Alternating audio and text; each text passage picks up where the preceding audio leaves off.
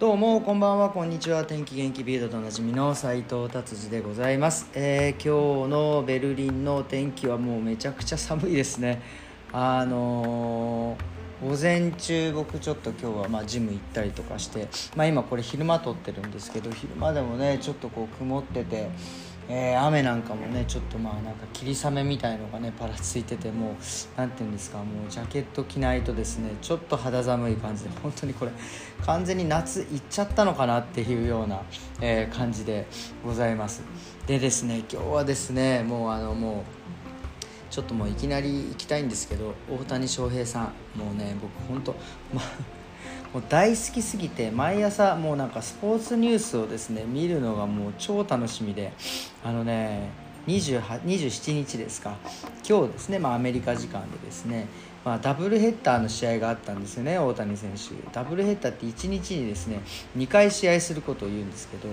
えっ、とですね第1すごいですよねこれ。第 1,、まあ、1回目の試合っていうんですか？はですね2番でピッチャーで出てですねもうあの完投完封1本しかヒット打たれないですね、えー無失点でですね完封初完封初完投ですよ。で9勝目。これもうとんでもないですよね。あのしかも球数がね111球ぐらいで本当にもうねもうピッチャーとしてはもう多分理想の、えー投球数えーと、えー何ですか？失点数。もう失点ゼロですからね僕。も最高だと思います。それでも最高なのにですね2戦目はですね 本当漫画ですよね。2戦目も、え2番 DH、まあ、打つ専門で出たんですよね。もうね。こもうこれがまたすごい。もうね2打席連続ホームラン。37号38号。もう完全にホームラン、えー王にね向かってますよね。もうこれはすごいですよ。本当にもうねさっきからすごいしか言ってないんですけどあのもう漫画の主人公みたいですよね。ええなんかあのなんだっけ昔ねメジャーリーグとかいうなんか漫画とかアニメ僕よく見てましたけどあんな感じですよね。あれでもまだこう一刀流ですからね、えーもう二刀流ってもう本当に小学校中学高校ぐらいはね結構その4番でピッエースみたいな、ね、感じでやってましたけどもうまんまもう大人になってもっていうかそのメジャーに行ってもこれ、ね、この二刀流でさらに成績を残すってもうもう本当にもう好きすぎますね僕本当に。はいじゃあ、えービルド気になる記事、えー行ってみたいと思いますね。えーとですね昨日、えーもうちょっとお話ししたんですけどえーとですねえー車をね、えー貨物船ですね車を乗せた、えーえーなんですか貨物船がですねオーストラリア沖でですね炎上しているということで、まあえー電気車ねやっぱりそのバッテリーっていうのがあのなんていうんですかなかなかその熱を持っちゃうとなかなか下げられないでですね。どんどんどんどんこの、えー火を、ま、火が増していくっていうかもう全く今もですねちょっと消せない状態に、えーなってるみたいで。で今ですねその結局その船がですね倒れないようになんか2つのですねボートというか船でですねちょっと支えてるというような感じみたいです。これこのまま倒れてしまっ、まあ、原油も流れてそのね、車のそういった、えーバッテリーのそういうものがね、えー流れてしまうとやっぱりだいぶ汚染されてしまって、まあ、この辺にね住んでいるですね、まあ、植物植物動物等がですね、えー1万種類ぐらいって書いてあったかなはい。えー、1、10、100、1000そう1万種類ぐらいのね、えー動植物が生息してるんで、まあ、それに完全に、えー被害に遭うというようなことでですね、まあ、今えーまあなんかその海流が変わってだんだんこのなんていうんですか、えー西に向かってきているというようなことででさらにこうちょっと船もねこう安定してきているということでまあ、えーちょっと被害のリスクが軽減していっててるんじゃないかっていうふうに言ってますね。だからこれはもうとにかく消していくかもう冷めるのを待つっていう感じですね。これは本当にちょっとまだまだあのあれですね。緊張している状態でございます。はい、えー次ですね。次はですね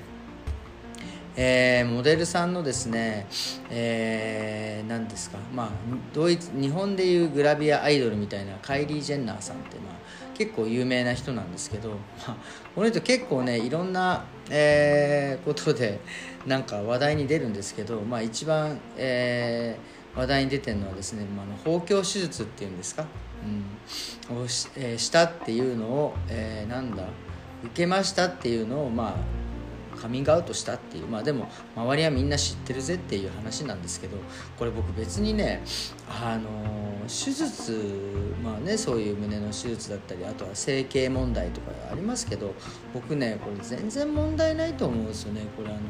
ぜひともやっていいと思います。だってこのね芸能人の人たちっていうのは画面に出ることが仕事ですからね。なんか別にそのね美しく見せるためにね若々しく見せるためにやっぱりそれはもう一つのまあな、ね、言葉が悪いですけど、まあ、商品ですからね。やっぱそれにお金をかけてですねメンテナンスしていくっていうのは全然僕はね、えー、ありだと思います。僕もね何だったらこのあのまぶたのなんですね涙袋とかちょっとねあの脂肪吸引じゃないけどそんなんで取りたいなって思ってるぐらいですからね。まあ別にこれはあのそんなになんか取り上げるようなことでもないんじゃないかなって僕 だったらお前が取り上げるなよっていう感じですけどね。まあちょっと、えお話ししてみたかったんで、えー、お話ししました。はいじゃあ次はですねえーとですねこのアルディって言って、えー、ドイツっていうかもう世界ヨーロッパに世界中にあるのか。世界中にですね1101001万店舗あんのこれ。すごいな。でアルディっていうね、まあ、安いスーパーがあるんですけどそこでですねまあなんかその商品をこれは買っちゃダメこれは買っていいみたいなのねなんか好きですよねこういうの、えー、出ててですねちょっと面白いなと思ったのがですね、えー、チップスは買わないでってチップスってなんか僕あんまりなんか最近チップスあんま食べないんですけど昔はね夜バリバリ食べてたんですけど、えー、チップスは、えー、なんか買わない方がいいって、えー、っていうのが書いてありますね。なんかえー、なんか他のチップスよりもはるかに安いらしいんですよ。安いらしいんですがあとですね、えー、中身が少ないっていう。まあまあそうでしょうね。はい、はい、あとねえー、だからアルディでチップスは買っちゃいけないでしょ？マヨネーズは買っていいみたいです。なんか、えー、マヨネーズはまあなんか値段と味が非常にこう一致しているという。で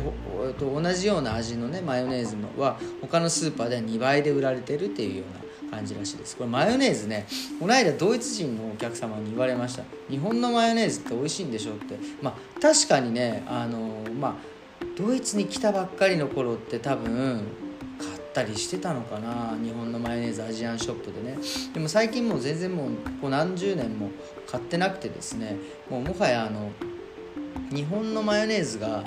どんなだったかっていうのも正解がね わからないんでドイツ人に「美味しいんでしょ?」って言われてもうん正解が分かりませんっていうのでちょっと言いましたね。もう本当にマヨネーズに関してはもう僕はもうあれですね。こっちのマヨネーズを使ってるんで、えー、もう問題ないですね。であとはメープルシロップ。メープルシロップって何でしたっけ？蜂蜜じゃなくてなんか蜂蜜に似たような、えー、なんか樹脂から取るんでしたっけ？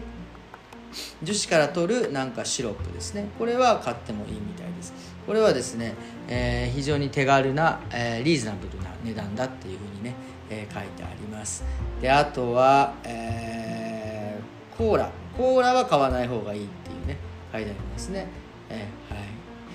まあ理由はですねまあ、えー、いわゆるこのアルディのオリジナルのコーラっていうかコーラってあれ商品登録じゃなくてあの特許を取っていないのであの普通のコカ・コーラっていうのはですねどこの会社も真似して作っていいんですよね。だからまあはっきり言ってコカ・コーラじゃないと、まあ、あのえー、飲み物会社がねコーラって出し名前を出して売っていいんですけどなんかそれがですねまあなかなか、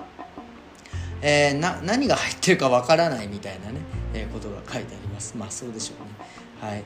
えー、で牛乳は買っていいって書いてありますね。低価格で、えー、非常に質がいいというふうにね書いてありますね。それからえっ、と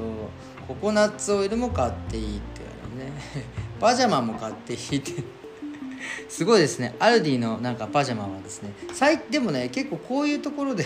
あの地味にパジャマとかなんか下着とか意外にねなんか良かったりするんですよね。これ前にも話したかもしれないんですがなんかあのこういうアルディとかドイツだとリドルっていう、まあね、その安いスーパーがあるんですけど結構あのそこ皆さん行ってるんですよ。でやっぱそこでね結構新しい商品とかを結構他のメーカーさんは試す、ね、傾向があるんで意外にですねこう品質のいいなんか安いものがねあの新しいものがあったりするんですよ。だからねもうそれでアルディとか、えー、リドルとかでですねこう売れたのが分かると他のスーパーとか他の市場に出回るっていうような感じなんで意外にねいいと思います。それからねえー、あやばいもう時間があれですね。もうこれで最後にしようかな。ピッツァですね。ピッツァ。これはもう絶対買った方がいいっていう。れてますね。まああのいわゆるそのドミノピザとかそのなんデリバリーで頼むピザ、えー、を買うを頼むんだったらこういうところでね4分の1みたいですね段は。ぐらいで買った方がいいって書いてあります。まあ確かにデリバリーってやっぱなかなか儲けが出ないと思うんですよね、まあ、ピザみたいに原価安くてですねちゃっと作れて持ってくれるぐらいなやつじゃないともうデリバリーって多分ねあのもう儲けが出ないんでだからあのねピザのデリバリーって本当に多く、えー、出て、まあ、手軽にね食べれるっていうような感じなんですけどこれはねもう全体買ってですねで冷凍庫にぶち込んでですね食べる時に、えー、オーブンでパッと焼いて食べた方が絶対お得だし美味しいと思います。はいということでですね今日はちょっともうね10分を、えー過ぎてしまったので、まあ、ちょっと今日お話ししようかなと思ったことは、まあ、また明日に回したいなと思います。ということでですね、えー、今日は金曜日ですね、えー、皆様ですね、え、良い週末をお過ごしくださいませということでこんな感じで終わりにしたいと思います。それではまた明日さようなら。